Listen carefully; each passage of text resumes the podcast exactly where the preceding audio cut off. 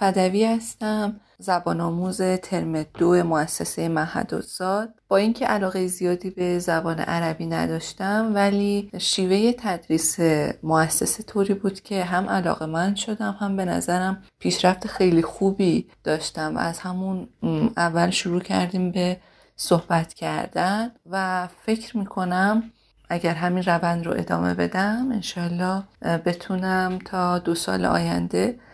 سلیس صحبت کنم زبان عربی رو